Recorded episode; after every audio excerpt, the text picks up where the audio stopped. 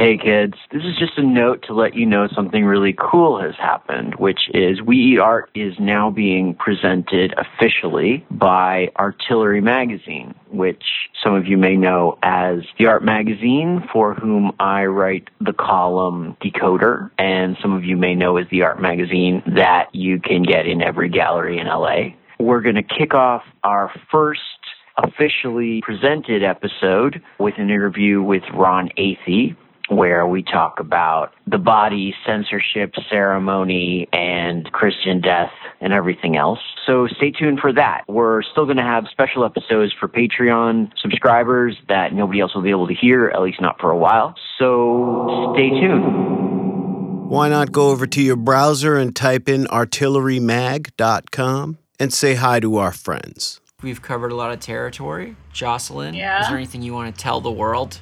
Um, no. Okay. that should be the beginning of the interview. Jocelyn, is there anything you want to tell the world? No. Just having fun.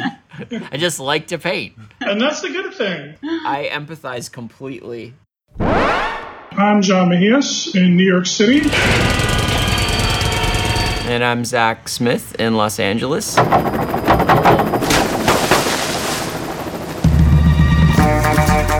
Everybody. This is We Eat Art. A podcast where we talk to a real live visual artist about Sometimes somebody will say to me, like, oh, your women, are, they're so perfect. And I'm not really thinking of them as like perfect women, like they're supermodels or something. I think of them like they're made of paint. And that's what they are. They're a painting. They're not like, you know, a perfect woman. this episode. We're talking to Jocelyn Hobbie. about There's not a narrative going on these days. I'm interested in the mood because there is a figure there that kind of automatically brings in like a psychological element, and everybody will interpret the expression as they will. But it's not like in the earlier paintings, like there was a little thing happening, like she's practicing the triangle. That's like a little happening. I'm not really in that anymore. Hi, Jocelyn. Hi. Thanks for inviting us in. So usually we start these things off at the beginning. Uh, We kind of go biographically and then carry tangents Okay. as they come up. So at some point before you had this kitchen, uh, you were born. Yes, that's true. Where were you at? I was born, I grew up in Massachusetts, so not far. Came to New York a lot. okay. I was one of those kids that was just always making stuff, drawing. Were your parents in creative fields at all, or are they doing something else? Yeah, my mom is an illustrator. She did this thing in the 70s called Holly Hobbie. I don't know if you. Oh, okay. There's no reason you would know about that. No, I did- definitely. I did, I did read this in the New York Times about you last night, and I was sort of like, really? Yeah. Totally no Holly Hobbie. I was going to say to you, I bet people call you Holly Hobbie, but meanwhile, that's your mom. Yes, that is my mom. So I grew up with that, with all that Holly Hobbie stuff that they made, record Okay. players, e- easy bake ovens and stuff. So she was creative, you know, My she did her had a thing. doll. Yeah, the doll was the big thing, and my dad is a writer, so they were very encouraging. What kind of writer was he? He's a novelist. Oh, okay. John, do you remember who else we had on the show whose mom was an illustrator? Molly Crabapple. Her mom was an illustrator. Oh, and she did another kids line too, though. I can't remember what it was though. It wasn't like strawberry shortcake, but it was something like that. I cannot believe you know what that is. Why do you know what that is? Because I was a child What? once. Uh, Oh, we got sisters. I didn't grow up with sisters, but I had, you know, I was babysat in homes where there were, you know, kids.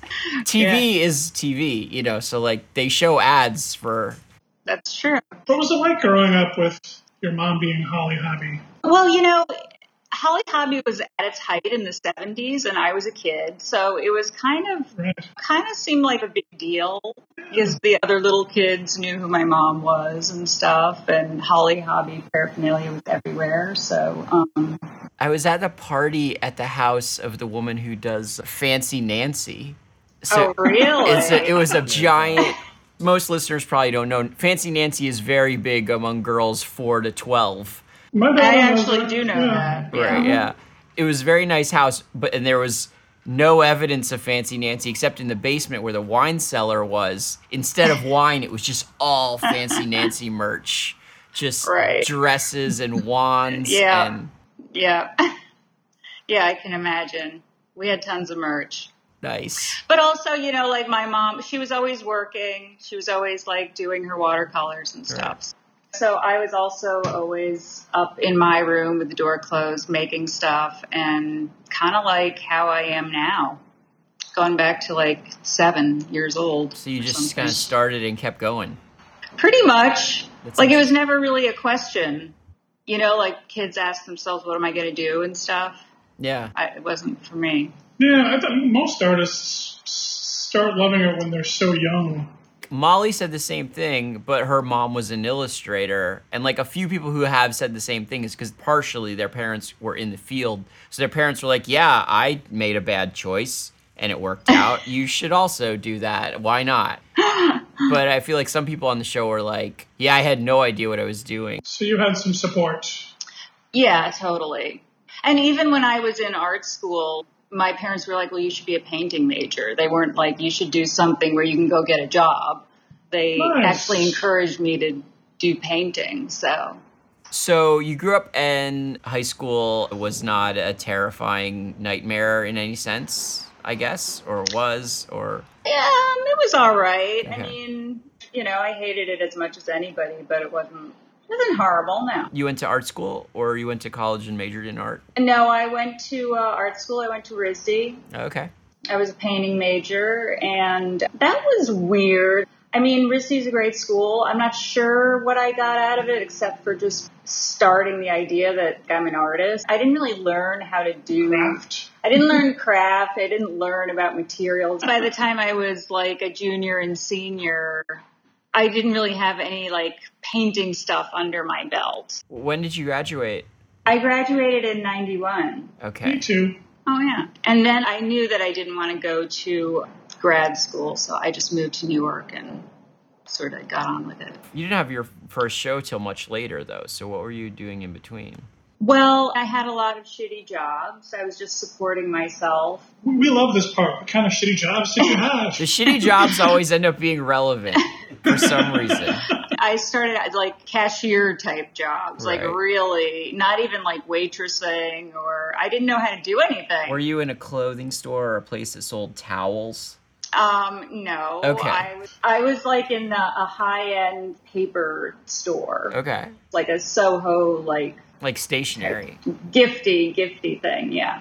And it wasn't even like art paper. I don't know what people were doing with it. I mean, the place is called Kate's Paperie. Oh, okay. Oh, Yeah, right. yeah, yeah, you know. Totally. So, like, I was one of the cashiers there, and I didn't even know how to be a cashier, and people got like tons of free stuff from me because I would just kind of like fake it when they would come to the cashier. So, I did that, and then I would go home at night and paint. Were you always painting the kind of work that you become known for, or you did it evolve from something else? I started out doing really small scale egg tempera paintings.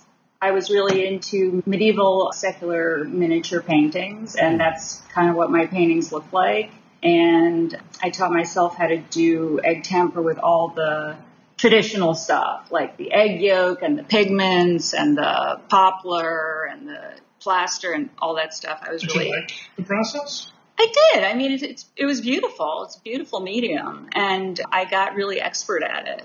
Those egg tempers were actually the first paintings that I showed at Jack Tilton Gallery in oh, Okay. 1995. But also, even when I first started showing stuff, I mean, it's been a while since I basically made my living off my paintings Yeah. now.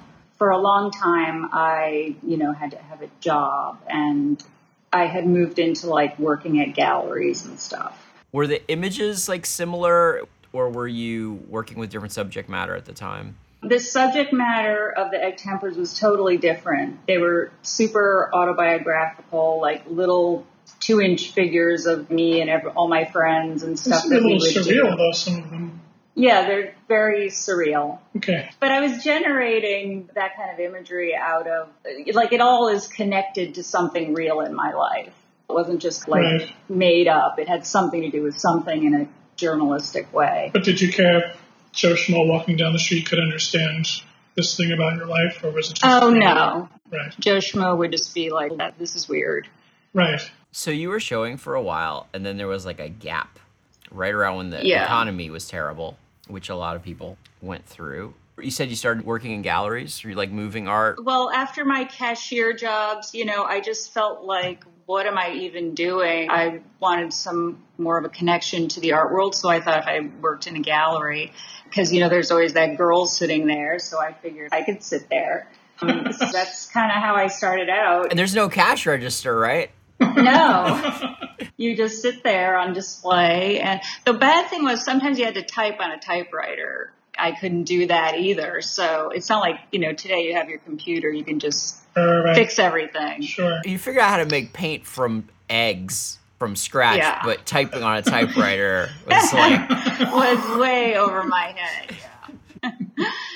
and you know, I learned a lot from that about what it's like being in a gallery and that realizing fast that like this is a business type of thing. are there specific things that you can, like examples you can think of of moments where you're like, I thought it was this way, and it's definitely this way? Well, I think it was just like I wasn't with the artist. I was just hanging around with the people in the gallery. Yeah. And just the, everything was about the buying and selling. The gallery people were not sitting around talking about the work amongst each other, you know. Right. Like, oh, I love how they must have used a fan brush, and this was, you know, Right. it reminds me of Magritte. It was more like, this Yeah, it was just much money, this like could be this much money. that was the thing that I saw very clearly. And then I started working for this more private dealer, so it was not such a public situation where I was like sitting in this donut hole right out front. Like I only worked for this private guy like part time, but I managed to like live on that somehow in Manhattan for 20 years. So I got a lot of work done too. But I was totally poor. When you leave something like that, you said like, how did I do that? Yeah, totally. it wouldn't be possible, I don't think, to have a shitty part time job and live in Manhattan right now. Right. You know? I don't even know how kids do it now, but I don't think anybody lives in Manhattan. yeah, right. Probably. Nowadays, you just work on oil and canvas. Yeah. I'm interested in like getting really into the technical end of to the point where you're making your own paint and then just being like, okay, I'm done with that. At what point do you decide that you scratch the itch? Well, what happened was I had developed a lot of physical problems from doing this egg tempera work because it was like very tiny. It was tiny brushes and I was in this hunched over position all the time. Caused me like a lot of physical problems to the extent that that was why I just couldn't do it anymore. Well, now you got me worried. I'm standing. I'm sitting up straight. What? Because that's what you, you, do? you relate to that? I get a brush that's like. Can I get a brush with one hair on it? yeah, exactly, exactly. Do you work uh, like sitting at a desk? Yeah, because the thing I make pools, and so I can't tilt it up, and then you know the desk is a whatever Oh, desk, right. and then the piece is too big to raise up, and it'll be a mess. It's And going like, to be a hunchback. But if it hasn't started already, you're probably okay. I'm gonna tell myself. I myself. mean, that. you've been I'm doing this a my lot of years, right? Yeah, it's true. I've been doing it Yeah, long I think enough. you're all right. Yeah, maybe. I think the key is to take a lot of breaks. Maybe I don't know. Uh huh. I can tell myself those two things. You're not doing anything wrong, and take a lot of breaks all the time. You had to change it up, though. Yeah, I had to change it up. For you, was the egg tempera? You were interested in the secular medieval painting, but for me, I always associate that with the you know the religious medieval painting, and so I associate with a sort of warm light, Uh huh. which might just be like word association because I always think like egg tempera, it's yellow, and then I think like there's always that sort of yellowy olivey skin in at least Southern Renaissance painting. When people were doing egg tempera in school, I often associated with it like they're really into Italian Renaissance and that light. And that was part of Uh-huh. the content for them. But was it for you, or was it just like this is how I want to paint? No, I definitely loved the look of those medieval paintings. And it is a gorgeous medium that, as you say, it's very luminous uh, because it's layers, layers, layers, layers, layers. And with that egg yolk in there and stuff, there's like light going through it and it's very luminous. It's gorgeous. And that was a big part of those paintings for me. I was painting little figures, like objects in the paintings, but the medium itself was really driving it because it was so so gorgeous. if they were kind of surreal and they were autobiographical, I mean, was it Yeah. a sort of myth making around your because old paintings are kind of myth making because we literally have no Yeah. other pictures of that time. Right. We don't know what those times look like except through those paintings. That's interesting. I mean, it was definitely like a journal keeping on my part, but then in those medieval paintings, one thing I liked was that they'd have like several different scenes on one page if it was like on a parchment or something. And I liked that, you know, several different things going on in the one picture. It would be a painting of me and my friends. One of my friends was like a really great swimmer. So she like had this seal body and stuff in the painting. And it was just a way of like generating imagery that I was into, that I felt like painting. But was based in something journal like for me. Were there other painters besides medieval artists that you were looking at that you were interested in at that point? Not really. And the thing was, like, I wasn't into that stuff at art school. Then I got out of art school, I moved to New York, and I just started doing what I felt like doing, which was these, you know, odd little paintings. I, I'm interested in like artists that that made you want to be an artist, besides your mom, maybe. But were there other artists that you were like that made you think, oh, this will be fine art? That's a field that's worth going into. And I wasn't very aware of contemporary artists at that time so much, but I knew I wanted to be a fine artist. I feel like I relate a little bit to kind of an outsider thing. I keep to myself and I don't know that much actually. I should have more of an awareness. I honestly feel like the, nobody we talk to is connected. No matter what artist you talk to, they always feel like I'm outside of all of. Oh, really? Cool. I think so. My guess is that either there is no art world or it Uh huh. isn't really about artists. Really, it feels Yeah. increasing like basically the art world is like there's dealers and collectors who have to know each other or else there's no business. And they don't really Right. like artists very much. Like they don't want to hang out with them. and the artists are like, yeah, I mean, I'm doing all right. Like I had a show and you know, like I have a nice place. But yeah, I don't know what's going on. There's a sort of public image of what the art world is about. And so we kind of assume it has to do with artists because that makes sense. Like no one we've Yeah. talked to has been like, "Oh, I was in Greece at this party with this collector and they were like, "You know what I love?" Like that never happens. It seems like a imagined state, like we're animals or something. Another thing I wanted to point out, you're maybe the, the 22nd artist we've talked to. And Zach, here it is, somebody that paints with oil paint. Oh wow, yeah. First one That's a good point. we point. talked to. Yeah, I always feel like there's this art world going on. All the artists are hanging out together, talking about art stuff, and I'm like, hmm, I'm not really like. No, this is it. I don't actually know a lot of artists. Right here, this is like by once once a week. I'll talk to an artist about art stuff. But even when I was in New York, I'd have friends who would like go to every opening and it just felt like, you know, you'd Mm-hmm. go to the opening and it was kind of like standing in line to buy a ticket to a movie. You know, you're just like, all right. And then they'd be like, are you going to this bar afterwards? And I'd be like, nope. I got work to do. I mean, or maybe it's just like all the artists that we like and want to ha- interview are terrible social failures. I don't know. we do like maximalism. We, we do like art that takes a long time to make. I think these people are just in their houses by themselves all day. Yeah, I think you're Talking to right. anybody. when you talk to the minimalists, they're like, "Yeah, I was surfing all year up until the day before my show, and then I made the work." So they're not in it either, or they don't remember. And they're like, "I don't know, I was really high," and then someone said, "Can you make me a sphere?" And I was like, "Sure."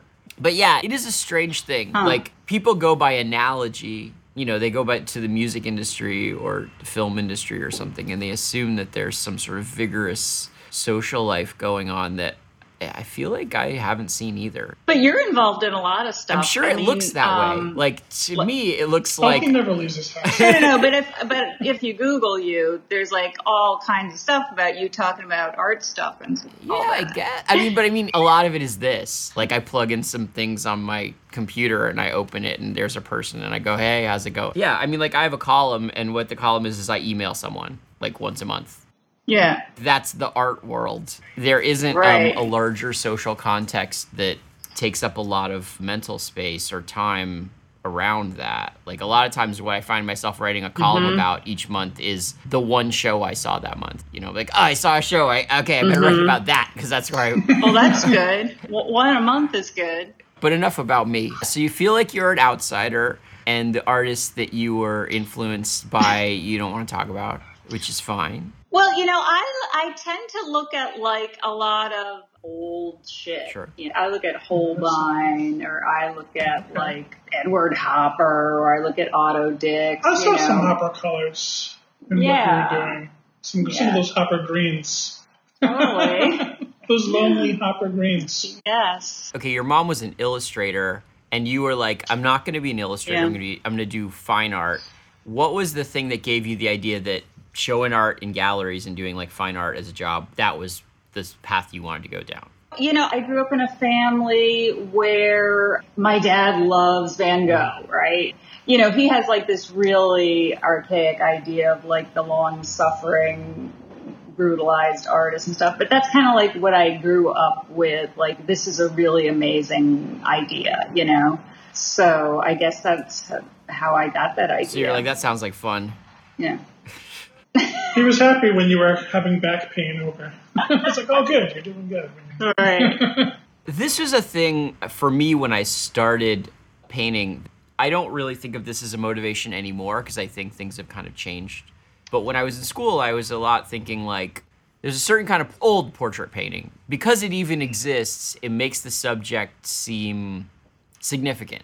Like someone painted this person mm-hmm. on a black background or with the hound or whatever a certain amount of attention was on them and they become something more. They re- get remembered uh, in a way that a snapshot doesn't remember a person. And at the time when i was young i was like i don't see the kinds of people that i know shown that way. And so i wanted to sort of in a certain sense like continue that by other means of making people sort of significant by you know isolating them and i was wondering if that was any part of your interest in that kind of portrait painting Well, the oil paintings that I started out doing of people when I moved to oil painting, they weren't like how you're saying, like people that you know. They were more like prototypical people, Right. girls, you know. So they weren't like meant to be somebody specific. It was just meant to be like a Yeah. girl. And like those early oil paintings, they were kind of cartoony, really flat. And the paintings that I'm doing now, I mean, a lot of them are based on somebody I know, but it, it's more invention. I mean, I would say now it's even less about the figure in the painting. The figure is kind of like a jumping off point for me now. In your work, like I can see looking at your work that like these are people that you know. Like it's very like from life. That's not really like what I'm doing with my figures. I- guess it's less about the people, but it does seem like the way that design and fashion and style define time, Uh-huh. you can identify like when something was painted, or and I feel like you're trying to sort of make a portrait of I see. Uh huh. like some more than others. Like some of them seem sort of like it could be anything from like the late 70s till now because of the sort of anachronistic fabrics. It's like a portrait of a time and a, a certain kind of Sunday, like Sunday? Sunday, mornings where like the person has nothing to Oh. do and they're at home and they're surrounded only by objects of their choice Yeah, I like that. and their house brings together everything that they've got on them is something that looks like they chose, you know, and they're still bored, but they chose to be bored on this like green fabric with these yellow dots. Like that Morrissey song. Nobody? Every day is like Sunday. I'll send All it to you guys. Every Justin gets it. Sorry, I broke up your No, no. Sorry. It's like a Morrissey song. You're not painting people, you're painting a moment that people have. Totally. I would totally agree with that. I want them to seem current. I don't want them to seem like old or old fashioned. Like, I hate paintings that look like they're meant to look old or something like that.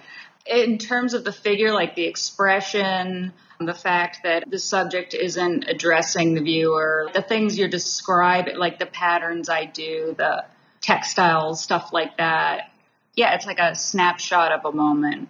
It looks like a pretty conscious choice to have like way more story and way less story. Yeah. Like the girl with the triangle, there's a little story about a girl hitting a triangle, and then the curtain behind her is just yellow and the wall is green, and those are just sort of because they have to be a color and they f- complete the scene. Whereas other ones, they're all the same Right. story, which is it's Sunday and I'm bored. They're bored with different fabrics and different pat like they're they're almost abstract paintings. This is like a horrible description of my painting. It's a little dismissive. Oh my it's a little god. dismissive. I didn't mean it. See, I don't think they're You don't think they're bored? I think Okay, they're I'm like, exci- I'm interested in that. I don't that. think they're bored. I think they're more riveted than I'm bored. Projecting. They're like onto something. so they're looking at something off screen. Like, what is that? Exactly. Okay. Yeah, like they're caught up in something. All right. Like maybe it's in their head, or maybe they're looking at something over there, or something's happening, but it's not boredom. I am totally wrong then. Okay, hold on. I'm gonna share a picture because to me, You know, other people have said that, and I'm like, I guess it is portraying that, but that's not my intention. there's definitely ones where I'm like, now that you say that, I'm like, yeah, you're right. Like they're looking off in that one. But this one specifically, it's a girl wearing a skirt. She's outside. She has socks on that are red and orange striped. She has pigtails. Oh, and yeah. She's doing this. She's Yeah. like, I'm ca- I'm looking. and Okay, she's well, like, that- mm. Yeah, you happen to have chosen one that is like a pretty straight portrait of my niece. It's like somebody that I know who is a Okay, so in that case, I was right. So there, all right. So in that, in that one, I'm not saying all your work is bored. I was just making sure that I was like, that's bored, right? But no, you. Do, there's a lot of them looking off at something or thinking about something. Yeah, but here's the other thing. There has been an evolution in my paintings like I've been painting the female figure for a while now. yeah, But they started out like very flat, very simple, kind of a cartoon aspect, and they were emotional. I, I almost thought of them as like billboards that were about emotions. I did a lot of paintings of girls crying in bed and stuff. So they were like doing something. It was pretty simple background, like simple composition. At that time in my life, I was wanting to express something about myself. Like I think I was not having such a great time and so I was wanting to express some of that. But it's while I'm still painting like a single female figure mostly, it's really, really different now. My concerns are different. I'm not interested in painting like emotions and psychological states. And I'm just into making like a luscious painting with that's colorful and uh, I love making up patterns. The figure is the architecture. Like I need that to start out. Then it's like going into other painting stuff that is just things that I feel like painting. yeah. I mean, that's what I was trying to say when I was saying they all kind of had the same expression. Is that they all seemed like they were almost abstract paintings. They just assume Yeah. certain things are going to happen, and then the rest is like putting colors next to each other. Yes, there's not a narrative going on these days. I'm interested in the mood because there is a figure there that kind of automatically brings in like a psychological element and everybody will interpret the expression as they will, like you interpret it as boredom. In the earlier paintings, like there was a little thing happening. I'm not really in that anymore. Here's why I was never never a painter. I started off in art school and like I'm an artist. I should probably try painting. But every little thing I did, there's just a lot of art history bearing down on me. I just try to put it out of my head because that would just be too much, right? Yeah, I guess maybe I just never. It was too much for me. That's interesting. I like how you can dismiss it so easily. Because Well- you know, to be like a New York painter, I just, I just feel like there's so much pressure. It's like being a guitar player in the music world. Everyone's trying to do it. Do you ever feel that way about it? Or you just No, it's a lot of pressure. And, you know, I'm doing my best. I mean, I look at that whole history and I get totally inspired and stuff. I guess I'm glad that it doesn't make me like, well, I should just throw in the towel, you know. I guess I'm just committed to just doing my little thing over here, you know, however it comes out. right. How does it feel when you're by yourself in your studio and then all of a sudden it's in a public space and everyone's sort of staring at it like it's just been yours for so long? Or do people come and view it as you're working a whole lot? No, I'm re- I'm really pretty private. My last two shows at Fredericks and Freiser, I, it was a really great experience. I feel really like, just in terms of my materials and kind of what I'm wanting to put out there and stuff, maybe more in control of those kinds of things than I have in the past. That's a good thing. Yeah. because I feel like there's two ways that can work. You can do new things. That's one way to like feel experience. Like now I can do this. I didn't used to be able to do it. And the other one is you can do the same things. It's just you get them done faster, and so you have more time to mess around because you're spending less time doing the basic stuff. Oh, well, I think it's a little bit of both. Mm. I guess I just feel a little more confident that I can just go wherever I want to go in painting. I mean, I never really totally know how to get there. You know what I mean? I do a lot of like sanding down, starting over and stuff. But yeah, like in a less kind of winging it with materials. I'm looking at this one. I don't know what year it's from. It's a woman laying flat on a tiger striped bed. It's like orange and blue tiger stripes or zebra stripes. She's completely horizontal Oh, in front of a light blue Uh-huh. wallpaper that has a sort of Yeah. repeating floral pattern. It is looks like very very abstract painting in a certain sense in that you're putting her in a position so that like we don't really feel the weight of her on the bed. We just see her kind of cutting into this composition so that she can be a part of it. yeah, exactly. And what is interesting is that the fabrics and the patterns feel very contemporary, but they also look like you made them up and invented them. And that is the Yeah. painting in a certain sense. Yeah. Do you ever think about like how do I make this like completely made up right now, but at the same time look like a contemporary pattern? Like do you experiment with different ones? Like do you collect samples? Well, I make up a lot of patterns. I just really enjoy doing that, and I look at I look at a lot of different references. You know, I look at textiles, I look at tiles, I look at stuff in nature, I look at fashion. It's like what you were saying before about how it's kind of become just the composition. How I said the figure is where I start out. Like I, at this point, I mean, I need that for some reason. And then like one pattern is the dress and one is the ground, one is the background somehow, but it's, it's not really like a place. It's not a defined place or it's not even like the dress is defined or what she's laying on is defined. It's more like an atmosphere than like an actual place because I'm not interested in painting a bed or something anymore. What would happen to one of your paintings if the the head of the person wasn't in it and it was just like some arms, address the fabrics? Oh, but still the arms? Well, I mean, I guess yeah. if like- they're going to be arms, why not the head? I'm just- You- like I've thought of like, what if I just take the head and the arms and the hands, all that out? yeah. But well, I think that right now I want that in there. Like there is a figure in there, and Yeah. I like the human attachment. I like the warmth of it. I like something for me to connect to, and maybe for somebody else to connect to. But really, what's driving my paintings right now is the composing of these discordant patterns, and I'm I spend a lot of time figuring out just colors, and that's kind of like the most interesting part to me right now, which are maybe more abstract concerns. I mean, it seems like your concerns are abstract, but they also sort of, I guess, because they all have that figure, a woman of a certain kind of look about them. There's a sort of layer of content that that mm-hmm. woman who is sort of aestheticized, that layer of content is in each one of these paintings. Plus, there's an abstract painting. Yeah. is that an interesting content to you? The idea of like the woman being kind of just another decorative item, uh, but then she's like got these eyes that are focusing on something or they're capable of some emotion. Like there's a content, but it's just like it's almost like you've chosen to make like eight paintings with that content, but then different patterns.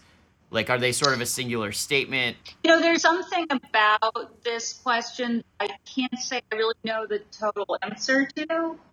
Yeah. Okay. The girls look like they're going through something intense, but they also just look really beautiful, and they probably wouldn't hang out with me. They would totally hang out with him. but see, the interesting thing is, John is like, oh, they look like they're going through something really intense. And Zach is like, they look totally bored. So those are two totally different This is just the, interpretations. the male gaze on your ladies. And Zach is probably like, these girls would totally hang out with me. I hadn't even thought about that. I think of them as made of painting. Even the one that's Okay. obviously your niece, which is like clearly like based in a, a pose that's very specific. Like they remind me of like angels. Like not grown up angels, but those little putti, like the little fat cupid angels. They're creatures made of art and artifice. I see what you're saying. Yes. Even the real people, like John's interpretation of them is so hilariously humanistic to me. It's like Yes. That's why I love it. you know what they're made of? Even though they don't look old timey, they're made of Great Gatsby. Uh huh. there's definitely a Gatsby. I love Gatsby. No, I like what you're saying because, like, sometimes somebody will say to me, like, "Oh, your women are they're so perfect," and I'm not really thinking of them as like perfect women, like they're supermodels or something. I think of them more as you're describing, like they're made of paint, and that's what they are. They're a painting. They're not like you know a perfect woman. They kind of remind me a little bit of Tamara Lempicka. Yeah, I like that. What I was trying to get at, which is connected to this before, was that you're like playing with each different one as an as a different abstract painting, and yet because it's a person, will always interpret a person's expression. They have a content in themselves, which is about what it means to have this woman's face as part of an abstract painting. Yeah, I'm interested in, in whether that content, like how you relate to that, I guess. Like just like a, a woman's head is just one more element in a in an abstract composition about beautiful patterns and discordant and disjunctions. And It might be a way that I personally inhabit the paintings. I just think that if the figure is the foundation, I, I put it in there maybe with a certain expression. You know, it's something that immediately prods the imagination to have a person there. And I like painting the figure. I like doing the eyes and the shiny hair and, and those painting moments. It's also like a foundation. But the content, I'm putting something out there and I want it to have a connection with the viewer or to prod the imagination or that that content isn't something that I'm thinking about like in a linear way. Hmm. And when I start a painting, I have to know one thing in the painting and it might be something about the figure like a gesture, you know, a tear or some kind of hair or something, or the one thing I might know is just like a color, a pattern or something, and then everything builds off of that in a more discovering way, hmm. like more like meeting the demand. Like the next step is what the painting is calling for. every move, then when you actually see it done, is going to ask for another move in response. Yeah, exactly. So like earlier paintings, I had a narrative that I was painting about. And I feel like now it's more like process of discovering it while painting, which is really enlivening for me. That's the really interesting part of it for me.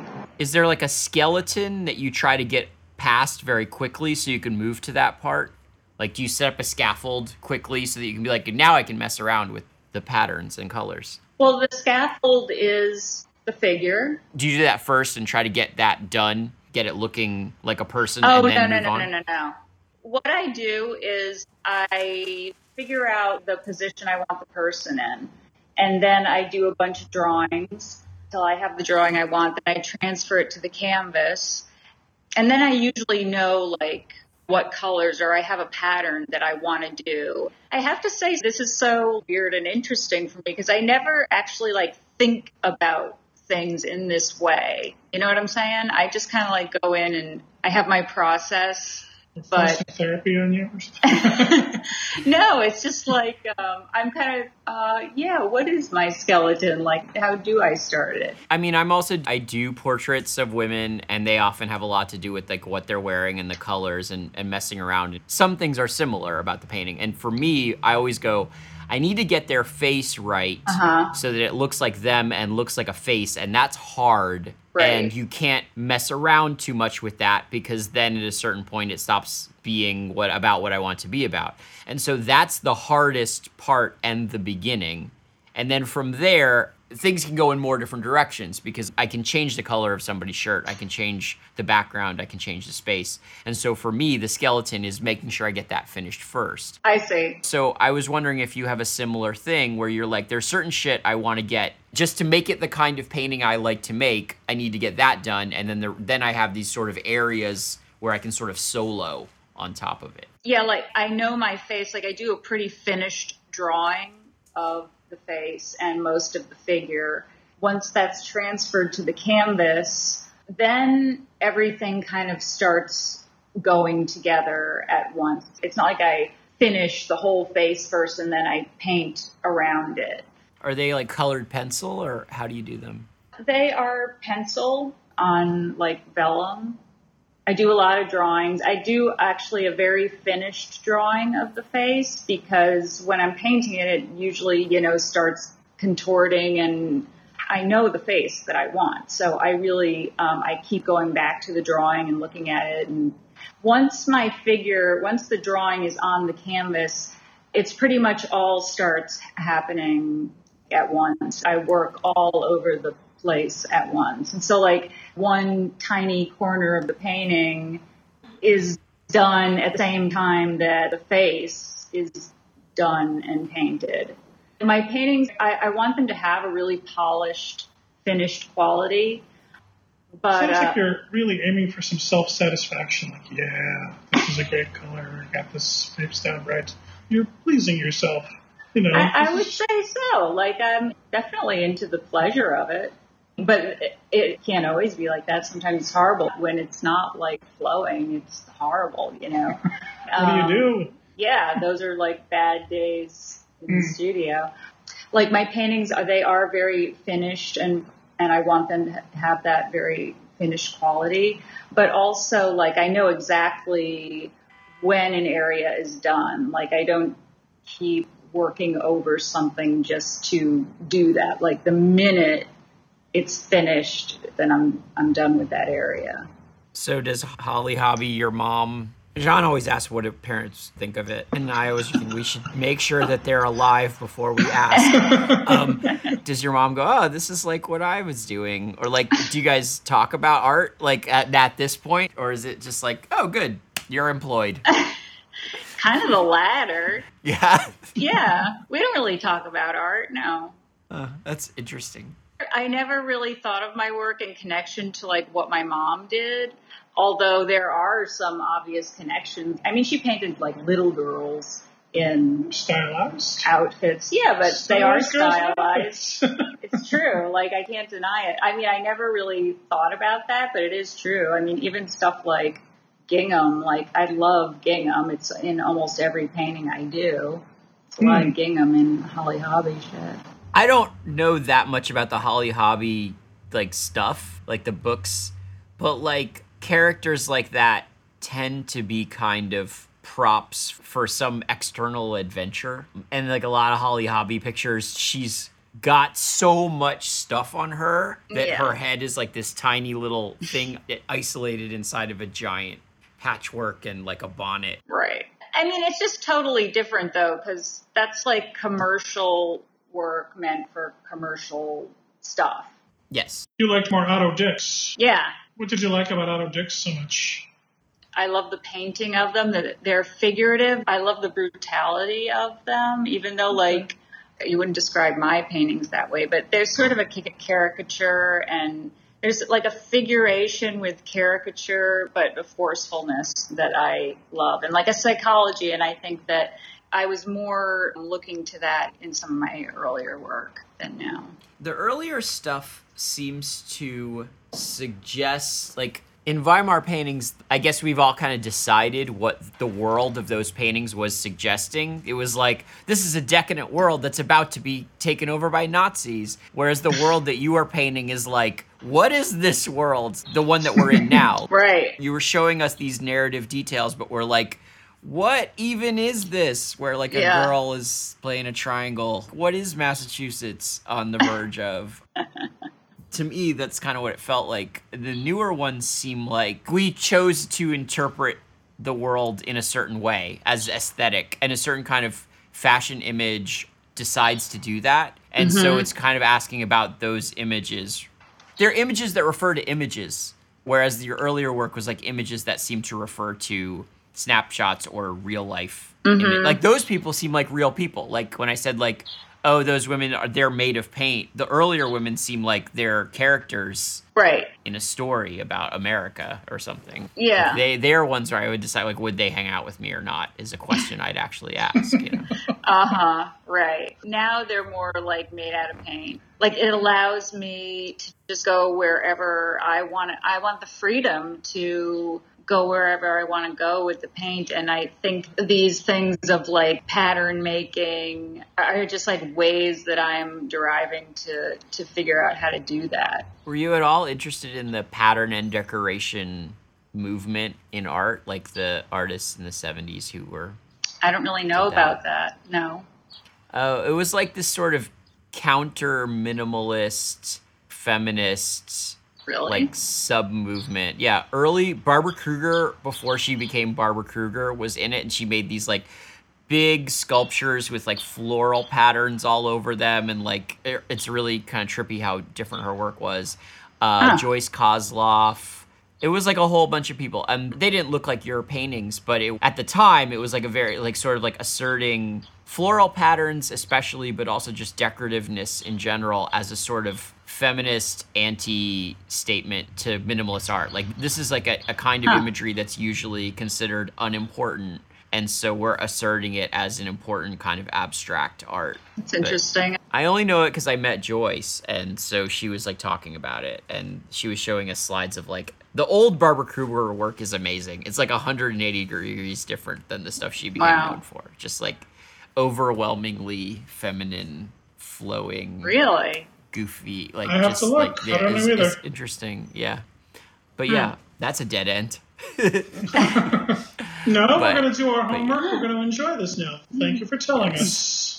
I'm really sick of being asked what things mean and like what is the octopus for? I was like, I like the way it looks. Like, Yeah, really. Yeah. Okay. Okay. Good. No. I mean, sometimes I'm like, I make the thing. That is it also my job to like know everything about it and why I did it? And sometimes I'm just, I did what I did because I did it. I don't know where it came from. Or it, it- here's the thing: every time you're making a piece of artwork, it's like constant decision making, right? But you can't really put your finger on how you made the decision. It's like a different part of your brain is at work or something. Yeah, you can hear birds chirping behind you, and it reminds me of this thing that somebody said in that movie Painter's Painting, where it's like, ornithology is for ornithologists. I'm a bird. it was one of the artists in that movie said that, and I was like, yeah, but it is fun to sort of see what the birds think they're doing. You know? Yeah.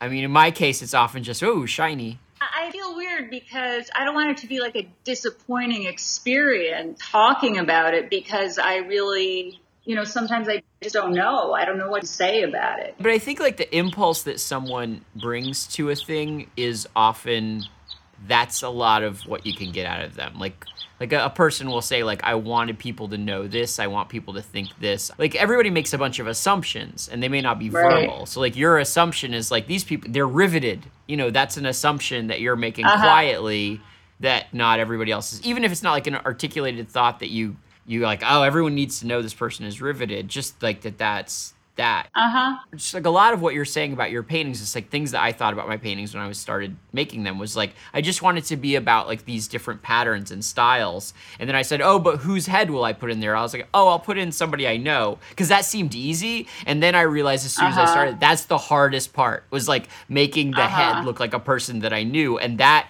little job that I took on in order to do the the fun part of like making the painting look like just the colors and shapes and textures next to each other became like half the job of the painting all of a sudden. And so those were just assumptions and I was like, "Oh, I ended up in this weird place because of that." And it's just that stuff that I think artists can verbalize because they just assume it. It's like going to another country and you're like, why do you guys put pasta in all your food, Italians? And they're like, why would you not do that? anyway, thank you very much. Thank you guys very much. We appreciate it. Thanks for listening to this episode of We Eat Art. Check out our guest, Jocelyn Hobbie. Latest work at JocelynHobbie.com. J O C E L Y N H O B B I E.com. also John has More of my artwork at my Instagram page, which is John Mejias Paping, or Tumblr, All Things Paping. If you want to see images of some of the artists that we reference, you should check out our Instagram page or our Facebook page And don't forget Twitter. at We Eat Art. You can support this podcast by liking us on Facebook and Twitter. You can also rate us on iTunes. Please subscribe or tell a friend. And don't forget, we have a Patreon, Please consider becoming a patron. then you will be one of our supporters. With Your donations You'll get exclusive episodes, t shirts, stickers, all sorts of great things. Go to Patreon.com. backslash We eat art. We Eat Art is produced by Papin and Mnemonic Recordings. Our sound producer, engineer, and editor is Justin Asher. Also with some editing help from the one and only Colin Wamsgans. You have a lovely kitchen. Oh my god, that's so weird.